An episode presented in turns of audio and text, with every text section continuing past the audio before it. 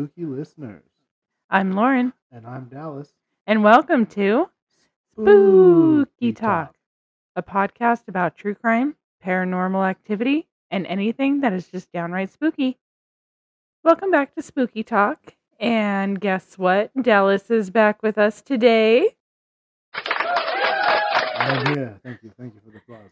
Yes, he's feeling better. So let's just go ahead and get right into it. Um, today we're going to be talking about a woman named Tammy Gardner. And I got this from either like Evil Lives Here or one of any of those ID shows. Um, I'll put the TV show and the episode in the uh in the show notes so that way if you want to go watch it you can. Um, so let's just go ahead and get right into it. Warning the following episode contains cuss words, domestic violence, murder, stalking, drug and alcohol abuse, and graphic dialogue. Listener discretion is advised. He's so nice. He calls me to check up on me to make sure I'm all right. Oh, let me ask him if I can go. Well, he doesn't like me to go anywhere without him. When does it go from concern to controlling? Maybe he just really loves you. But don't forget that there is a fine line between love and obsession. I love you to death. Yep, unfortunately, sometimes that's true. Tammy Gardner just embodied the role of mother. She was beautiful, devoted, responsible, and just a light in the world. She had a simple, but at the same time complicated childhood and family structure. Tammy had four half siblings, two stepsisters from her father's side. She also had a younger brother named Patrick who went by PJ. Half and step did not matter in this family. There was enough love to go around, and family is family. Dallas and I both have a half sibling, but we don't we don't say like that's my half brother or half sister. We say that's my sister, that's my brother. So I totally agree with their family dynamic. But tragedy stuck the family hard when their mother died of liver disease when Tammy was 12. Their lives only got harder when her father fell ill as well. Struggling to take care of her father and siblings, Tammy dropped out of high school to go to work. She took care of buying groceries, taking care of the house, and just really stepped into the role of basically what a mother would do. Unfortunately, Tammy's father passed away when she turned 18, and she had to grow up even more because she became the legal guardian for PJ, who was only 14. By 1986, the cute young blonde caught the eye of Scott Gardner. When he met her, it was fireworks.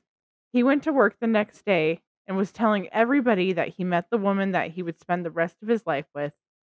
He loved her so much and thought that she was the most beautiful creature that God had put on this earth. Scott wasted no time, and they were married on October 7th, 1989. I thought that was kind of a meet cute. Cute meat? Is that what it is? Meet cute, cute meet? I don't know. Meat cube? No. Not not a meat cube? No. meat cute. Is that what they say, or is it? Yeah, meat cube. Okay. With both working, they had a comfortable lifestyle.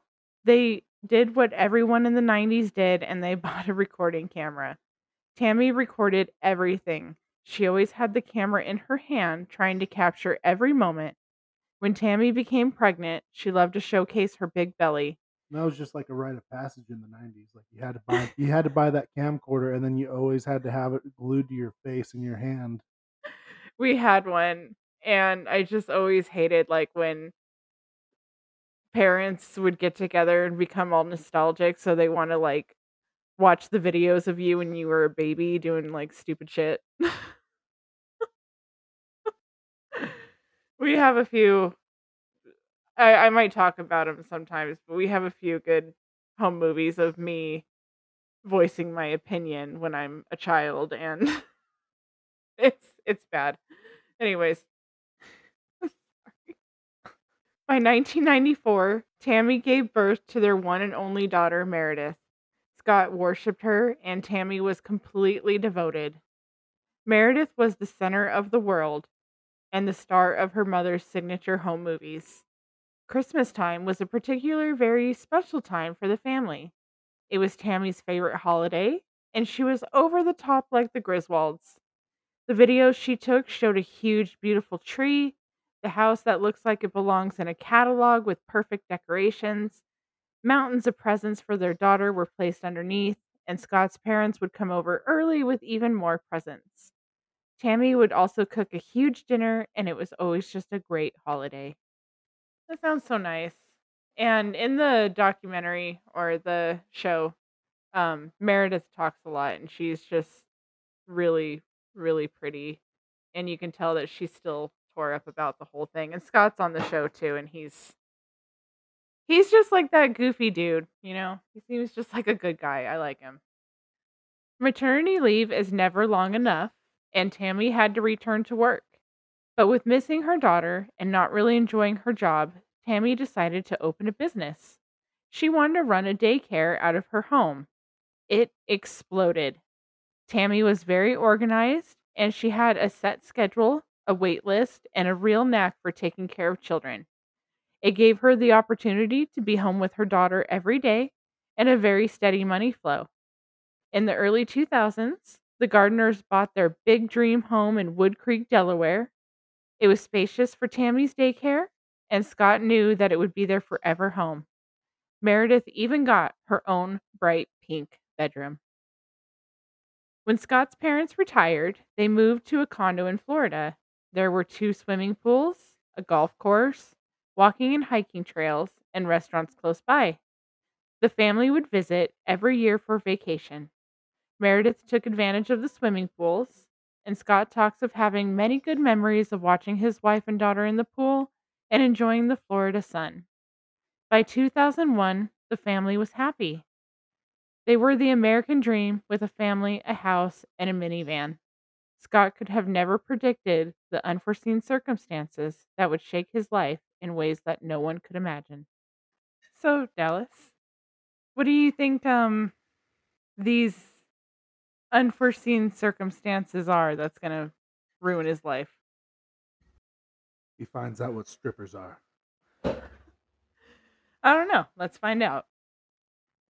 With running a daycare out of her home, Tammy started to become a little stir crazy. She is always home, and she had to grow up early, becoming wife and mother young. Tammy felt like she missed out on a lot of social moments. She felt like she missed out on sowing her wild oats. Scott also worked 10 to 12 hour days, and Tammy felt alone. Tammy's sisters felt the same. The girls wanted to go out dancing, sing karaoke, and have a few drinks. It started out as one day a month. It was Thursday, but it quickly turned to Thursday and Saturday. Tammy herself began to change. The way she dressed was much edgier. Her demeanor changed as well. She was almost a completely different person. And my mom always told me, kind of like even when I was little, to like you know, don't get married and have babies right away. She said, you know, go out and have some fun first, sow your oats so that way, you know, you're not leaving the baby with grandma and grandpa all the time and going out and staying out for days. Not that that's what she's doing. I'm just saying, like, have fun first. The outings didn't just stay as her and her sisters. Tammy met a man named Clifford Wright. He was loud and exciting. He liked motorcycles and was a little rough around the edges. He also had the reputation of being a bad boy. Cliff became a regular with Tammy at the Good Shot Bar, and Tammy had become good friends with Rose, who not only bartended, but was the owner. Every Thursday and Saturday, it was always Cliff and Tammy. Scott finally got to know about Cliff at Christmas of 2003. Tammy invited him over. when I heard that, I was like, "Oh my god, Tammy, what the fuck are you doing?" Don't invite your bar boyfriend over. yeah. Our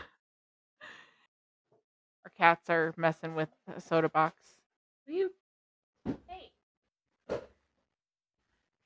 He was dressed in all black with cowboy boots and a long leather trench coat. She was very spooked seeing him at the table eating dinner with them. Cliff told Scott that he was protecting the women and that he would take care of Tammy so she could party safely. Scott said he liked that there was a male there, and he didn't even suspect anything more than a friendship was happening.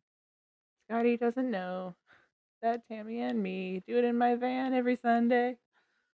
Not long after Christmas, though, Scott noticed that something clicked in his wife's brain. She wanted different things than what she had. Cliff was the exact opposite of Scott, and Tammy was always with him. Her outings were more often, and she would stay out all night. The marriage really began to struggle because Scott was not happy with her new habits. He was the one putting Meredith to bed, and he would like his wife to stay home with him more often. This caused many fights between the couple. Scott never got physical, but one night did end with Tammy calling 911. What had sparked the argument was that Tammy was out with Meredith and the opportunity to spend time with Cliff came up. Tammy went home to drop off her daughter to have Scott watch her, and she was going to leave. But Scott reached his breaking point and said she wasn't going to go scuttlebutt around town with Cliff. So she is out with her daughter, probably running errands or doing shopping or whatever. And then Cliff is like, "Hey, let's go hang out." Let's go. Let's go do some scuttlebutting. Yeah, let's let's go do some scuttlebutting around town and just have some fun. And she's like, "Okay." So she's gonna take her daughter home, be like, "Here, Scott, watch her. I'm gonna go hang out with Cliff." Like, no, that that's not gonna fly. When the police arrived, they could tell it was a domestic dispute, but no real signs of abuse. Tammy was confused on why the police were not arresting her husband. The police told her that she had to feel threatened, and suddenly she did. When the words, I feel threatened, came out of Tammy's mouth, Scott knew that they were done. He had to move in with his parents and could have absolutely no contact with her. He couldn't even see his daughter until after the court hearings. Six months later, the two were finalizing their divorce. So, what do you think is going to happen now that Scott's out of the house? Well, probably more scuttlebutting. Definitely more scuttlebutting. Meredith said that quickly after her dad moved out, Cliff moved in. Huh. Weird. It was obvious that him and her mom were a couple, even though her mom tried to downplay it. Cliff instantly stepped in as the man of the house, and things weren't bad at the start. Tammy's world shattered in 2004 when Cliff was arrested. He had stolen some jewelry from his sister in law and was sentenced to 12 months in prison. Tammy was completely devastated and became very depressed. But with Cliff in prison, her relationship with Scott greatly improved. They could talk and have civil conversations, and they were also co parenting beautifully. Scott said that Tammy was beginning to act like herself again. Once Cliff's year was up, he went straight to Tammy's house. Her and Meredith were happy, and he was back in their lives again. Our cat, our cat has the zoomies. But not long after his release, little red flags began to pop up, and Tammy would become a different person again. He told Tammy that she couldn't talk to Scott at all, and any discussion about Meredith had to be passed on by him. And that really bothers me that he's like, this is how it has to be because Meredith isn't his kid. So he shouldn't really have any kind of like, oh no, like it needs to go through me. I need to okay this because he's not her dad. She has a good dad that's in her life. And I don't know. It's just, it's the controlling and the isolation, things like that. Word got around that Cliff was a criminal and living in the house. In the state of Delaware, it is illegal to have a convict and a daycare under the same roof. Tammy had to make a choice kick Cliff out or close the daycare. Tammy closed her successful business because she couldn't bring herself to tell Cliff to kick rocks. Others noticed a difference in Tammy. She was quiet and she would often have fresh bruises. She would also be seen at the grocery store with a black eye. She would kick him out, but within a day or two, he would be right back in. One afternoon, he had called Meredith at school to tell her that her mom had an accident and was in the hospital. What she found out when she got to the hospital was that Cliff had beat her mom so bad that she had jumped out of the moving car to get away from him. The relationship was toxic, and all Tammy and Cliff did was fight. They were constantly on and off again. Cliff couldn't hold a job, and money was always their main subject of every altercation. He sounds like a fucking winner, huh? Oh yeah. Oh, yeah. So in 2006, Tammy kicked out Cliff for good and was ready to move forward with her life without him. When her and Meredith attended a friend's 4th of July party, she met 42 year old Gabriel.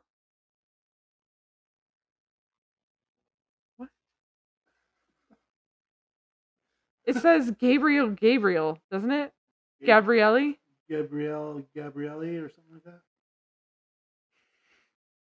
You're the one who wrote this. I know. And you don't even know what you wrote. No.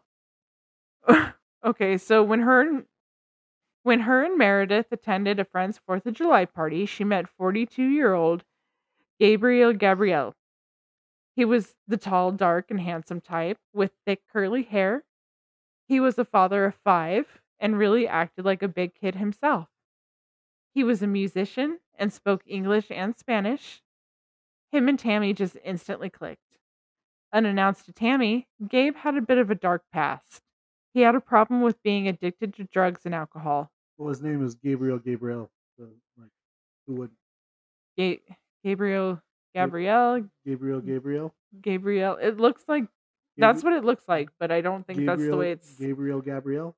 I don't think that's the way it's pronounced. I think it's like Gabrielle or something, but I I had it. I just It's like Sean Sheen. yeah. I don't know, probably not at all, but his ex-wife had to have the police forcibly remove him from the house because his addition Oh my god, I need I need like a proofread. Yeah, you do. His addition. His addition was just so bad that they, she, she's like, "Get him out of my house now." Oh shit. His addiction had gotten from bad to worse, but Gabe loved his kids and was trying to do better. He asked Tammy on a date and she accepted. I promise I'm going to try to do better too. When Tammy and Gabe met at the Good Shot bar for a drink, Cliff began to blow up Tammy's phone. She was letting the calls go to voicemail, and that just upset Cliff even more. He called her 43 times in one hour. Dude, chill. He he he got to get those numbers up. I mean, there's 60 minutes an hour, so he's missing a good chunk of that hour. There. So he's like calling and hanging up, calling and hanging up, calling and like over and over and over again. And I'm like, dude, if she's not going to answer the first 40 times, what makes what makes you think calling her three more is to do anything? he left threatening messages telling her that he was watching her. And the police did arrest Cliff for harassment, but it was a misdemeanor and it only pissed him off even more. So, you know, what does an abuser do when they lose control? They get all like drama llama about it, you know?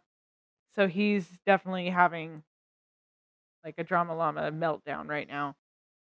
Because she moved on and she doesn't need him. And that's just, he just doesn't know why she's not like dying without him.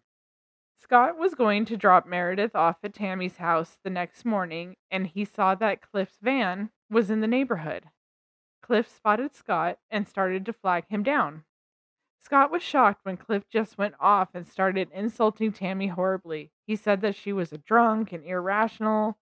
There was no real purpose of his attempt at conversation except to try and degrade Tammy. Scott called his ex wife to warn her that Cliff was close by. Tammy quickly locked all the doors and kept the house phone with her. Meredith said that she had never seen her mom more scared. Tammy was always looking over her shoulder and she felt completely helpless. Despite Cliff calling her all hours of the day and night, Tammy and Gabe still wanted to live their lives. They invited their friend Kelly to join them at Rose's bar, the Good Shots. They stayed out into the early hours, and when Kelly got home around 1:45, she called Tammy to let her know that she made it safely. They said their goodnights and went to bed. It was July 8th of 2006 when Meredith woke up early and starts her day at her dad's house like she does any other day. The first thing she likes to do when she wakes up is call her mom. It was 9 a.m. and her mom didn't answer. Meredith thought it was weird, but figured she would try again in a couple of hours. Still no answer. It wasn't until the afternoon of silence on Tammy's end that made Scott and his daughter start to panic. It was very out of character for Tammy not to answer her phone, especially when it was Meredith calling. Which is like the exact opposite of me. Like I'll see my phone ringing and I'll just let it ring. I kind of just sit there and like kind of hold my breath too, like I'm not there. In a desperate attempt to find Tammy, Meredith called Cliff. After he told her that he hadn't spoken to her in a week, Scott knew it was time to pay the house a visit. Upon approaching the house, Scott noticed that the basement window was open. Knowing that it wouldn't be wise for the ex husband to enter the house, he called Tammy's friend Rose, who was at the house in minutes. Rose squeezed in through the window and became very worried when she reached the kitchen. Tammy's purse was still on the counter, but her minivan was not in the garage. When Rose checked the master bedroom, she discovered large bloodstains all around the bed. She rushed outside and Scott called the police. When investigators entered the house, they noticed that there was a strong smell of bleach and an empty bottle of it in the trash. There were also vacuum marks on the carpet and around the bloodstains. Someone had obviously tried to clean up, but thankfully they were sloppy. There was blood on the walls and the stair railing that wasn't even touched. The police put out a bolo, which is be on the lookout, for Tammy's minivan and started to track her steps of the last time she was seen or heard from. The police learned from Rose that both Gabe and Tammy were at the bar together the night before. When they tried to find Gabe to talk to him, they came up empty handed.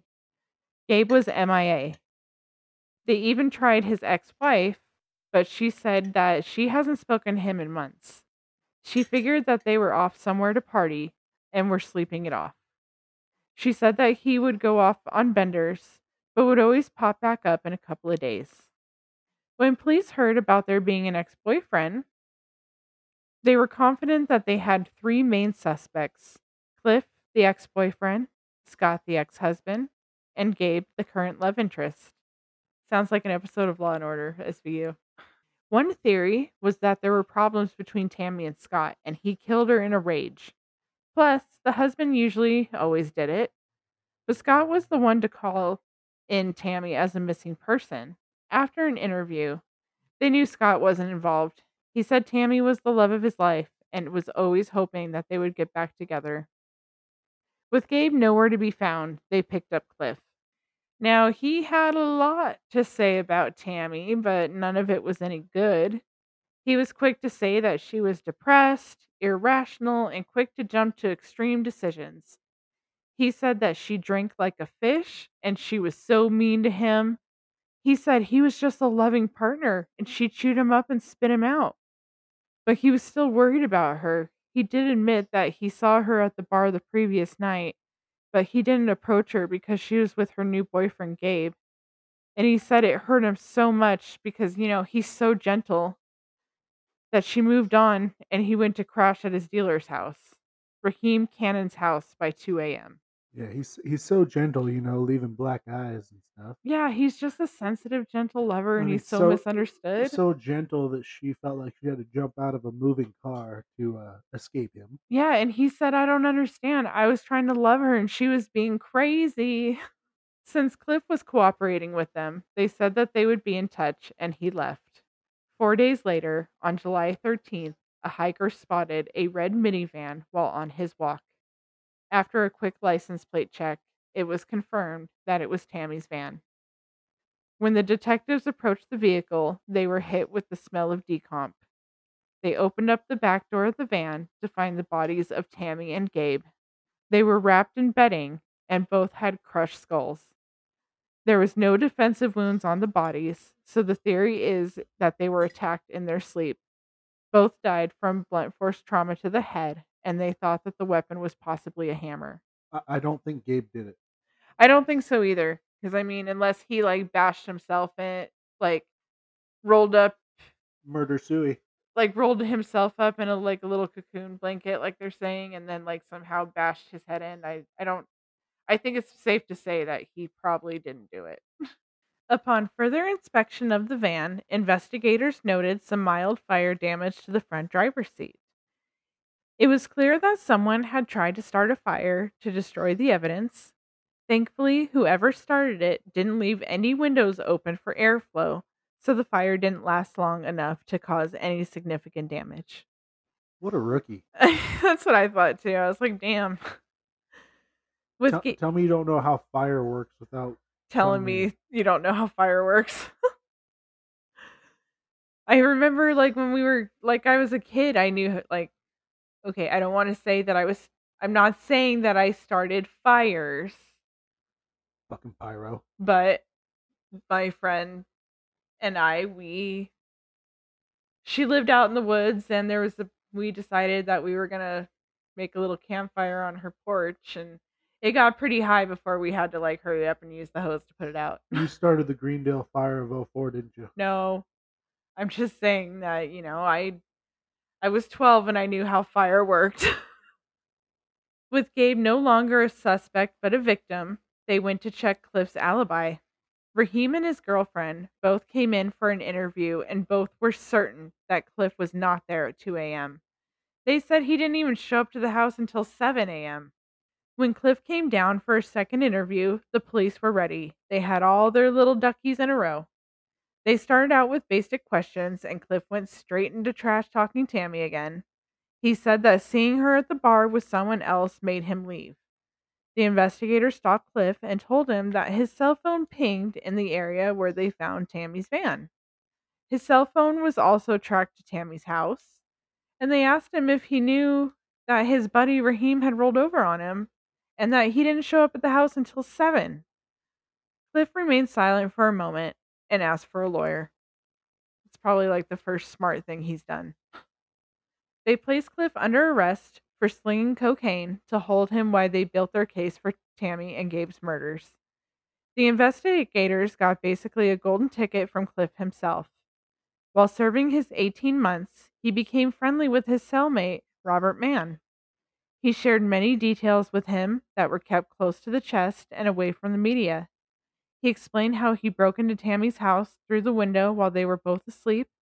He also said that his weapon of choice that he brought with him was a metal baseball bat. He said that he had bashed both their heads in with it. Armed with this knowledge, Cliff was officially charged with two counts of first-degree murder by 2008.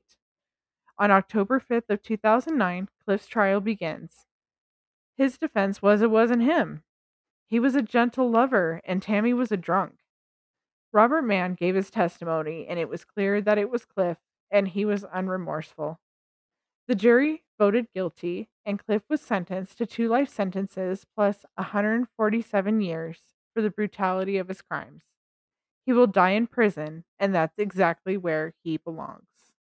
Tammy and Gabe's murders still affect their families' lives today. These senseless murders were done by a jealous man that wanted complete control. The most dangerous part of an abusive relationship is when you leave. Tammy and Gabe were the unfortunate victims of domestic violence. And abuse is never okay. Love is respect. So I will put down um, in the show notes the domestic abuse hotline. Um, so that way, if anybody feels like they need it, it is there. Uh, also, Dr. Phil and his wife Robin have some kind of like domestic abuse app at where uh it's for people that are trying to leave a situation because that's always when it's the most dangerous. Um so that's definitely something to look into. I'll put that in the notes too. I hope your Christmas was amazing. I know mine was. I got Dallas a man crate that has all sorts of bacon goodies in it. They were good. And uh, he got me a shark blanket that you've probably seen it on TikTok. And I cannot wait to have some epic nap time in that because it is so soft and warm. And I think I'm going to sleep like comatose. I always, whenever I play a nap roulette, it could either be like three hours or nine hours. It's risky and I like it. You you're just living life on the edge, aren't you? Oh yeah, like I probably I sleep so mm. much it's ridiculous. Like I seriously think it's a problem. I might have like narcolepsy or something because we'll be sitting up watching TV and he'll look over at me and say that I'm nodding out like a damn heroin addict. Cuz my head will kind of drop and I'll jerk it back up and I'll just kind of I'll just keep doing that and I just it's hard for me to stay awake sometimes. Especially at the movie theater when we went to go see a movie, like I was having a hard time staying awake. What was the last movie we saw? Was it Mario? Or did we see something after that? It was the uh, Five Nights at Freddy's. Oh yeah, Five Nights at Freddy's. I had a hard time staying awake through some of it because it it was a little slow in some parts and it, a lot of it was dialogue which was needed to, you know, kind of set up the story and explain what was going on. And if you know kind of the lore behind it, you find those little Easter eggs, but there's a couple parts where I was just like, "Oh man, I feel like dozing off here." That's right. We saw Five Nights at Freddy's. It was okay. I liked it. It was good. Yeah. It was spooky. They Definitely spooky. Like the spooky. they definitely made uh the things look very uh the animatronics very uh ominous, especially like with the red glowing eyes. It Eh, made me think of that uh, Lost Films, the Walten Files. Yeah. There was a story that Dallas had us listen to where it was like these people were playing this game, but then they got like what happened, like the animatronics came to life and No, so it's uh, analog horror. I love analog horror. Like the, it's almost like they went and found some old VHS tapes and stuff like that. But uh, it's a place called Bon's Burgers, which is kind of like the Five Nights at Freddy's Freddy's. Fazbear's Yeah. Pizzeria. and I think this is where they got the idea from. But there was two uh, owners that opened up the restaurant, and they had animatronics and stuff. And one of the owners stopped appearing in pictures, and it was like a uh, employee training video, like a set of employee training videos that you watch through and Oh my god, that's like almost exactly like Five Nights. different. Yeah, uh, they definitely got a lot of their uh, in, uh, inspiration from it. But It was it was scary though. Like it creeped me out. A lot of these stories that he plays for me creeps me out. Like he started playing for me one day uh dark web videos of like people's experiences on the dark web and shit. Dark And it's scary. Like I that kind of crap scares me because I'm always afraid like I am going to have a little piece of tape over the webcam on this computer because I am that paranoid that somebody is fucking watching my everyday day to day when I'm in my gross clothes and my unruly hair is up in a bun and I look like I haven't slept in fucking 5 days cuz I always have these huge bags under my eyes regardless that I sleep like got the che- got the Cheeto stains going. Yeah, the Cheeto stains on the shirt, and I know somebody's like sitting there watching me, wondering what the fuck is she even trying. Like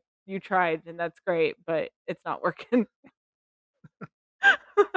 like I know that somebody is just watching me, like eating Cheetos, saying, "Wow, this girl's a shit show." How does that dude live with her? Next, yep, next. let's see what other webcams we can find here.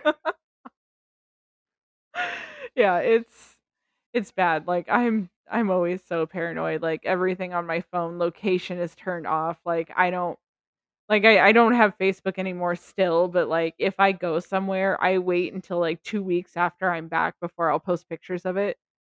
So that way I could be like, oh, it was great. So glad to be back home now for a long time.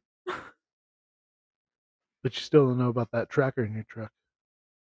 Don't joke with me like that because now like i'm gonna be outside tonight with a flashlight like checking over every single inch of that vehicle thinking Scanning that it. there's, thinking that there's some like tracker on it and the neighbor's gonna think i'm tweaking or something because i'm gonna be out there on my hands and knees alrighty well we hope your christmas was amazing i hope that you didn't get too wrapped up in the hustle and bustle and the stress of it and that everything went great. Um, I also hope that you have a fabulous and safe new year. Definitely be safe. Be safe. we might be going to a friend's house for New Year's. It's a hit or miss with that. Because usually what we do for New Year's is we're in bed by 9:30 and asleep by 10.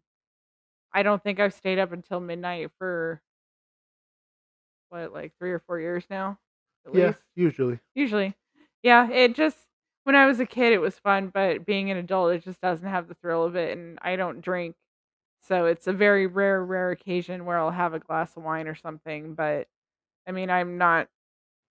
Who's that guy? Um, every year he gets like sloshed on TV. Andy Cohen. Yeah. I wish I could live my life like him for one day. um, but yeah, I don't I don't get like that anymore, so I don't really see the point of staying up late and I got a lot of stuff to do in the morning, so I like to kind of be in bed by 9. We're old. I'll probably see it because uh, I'm a night owl now.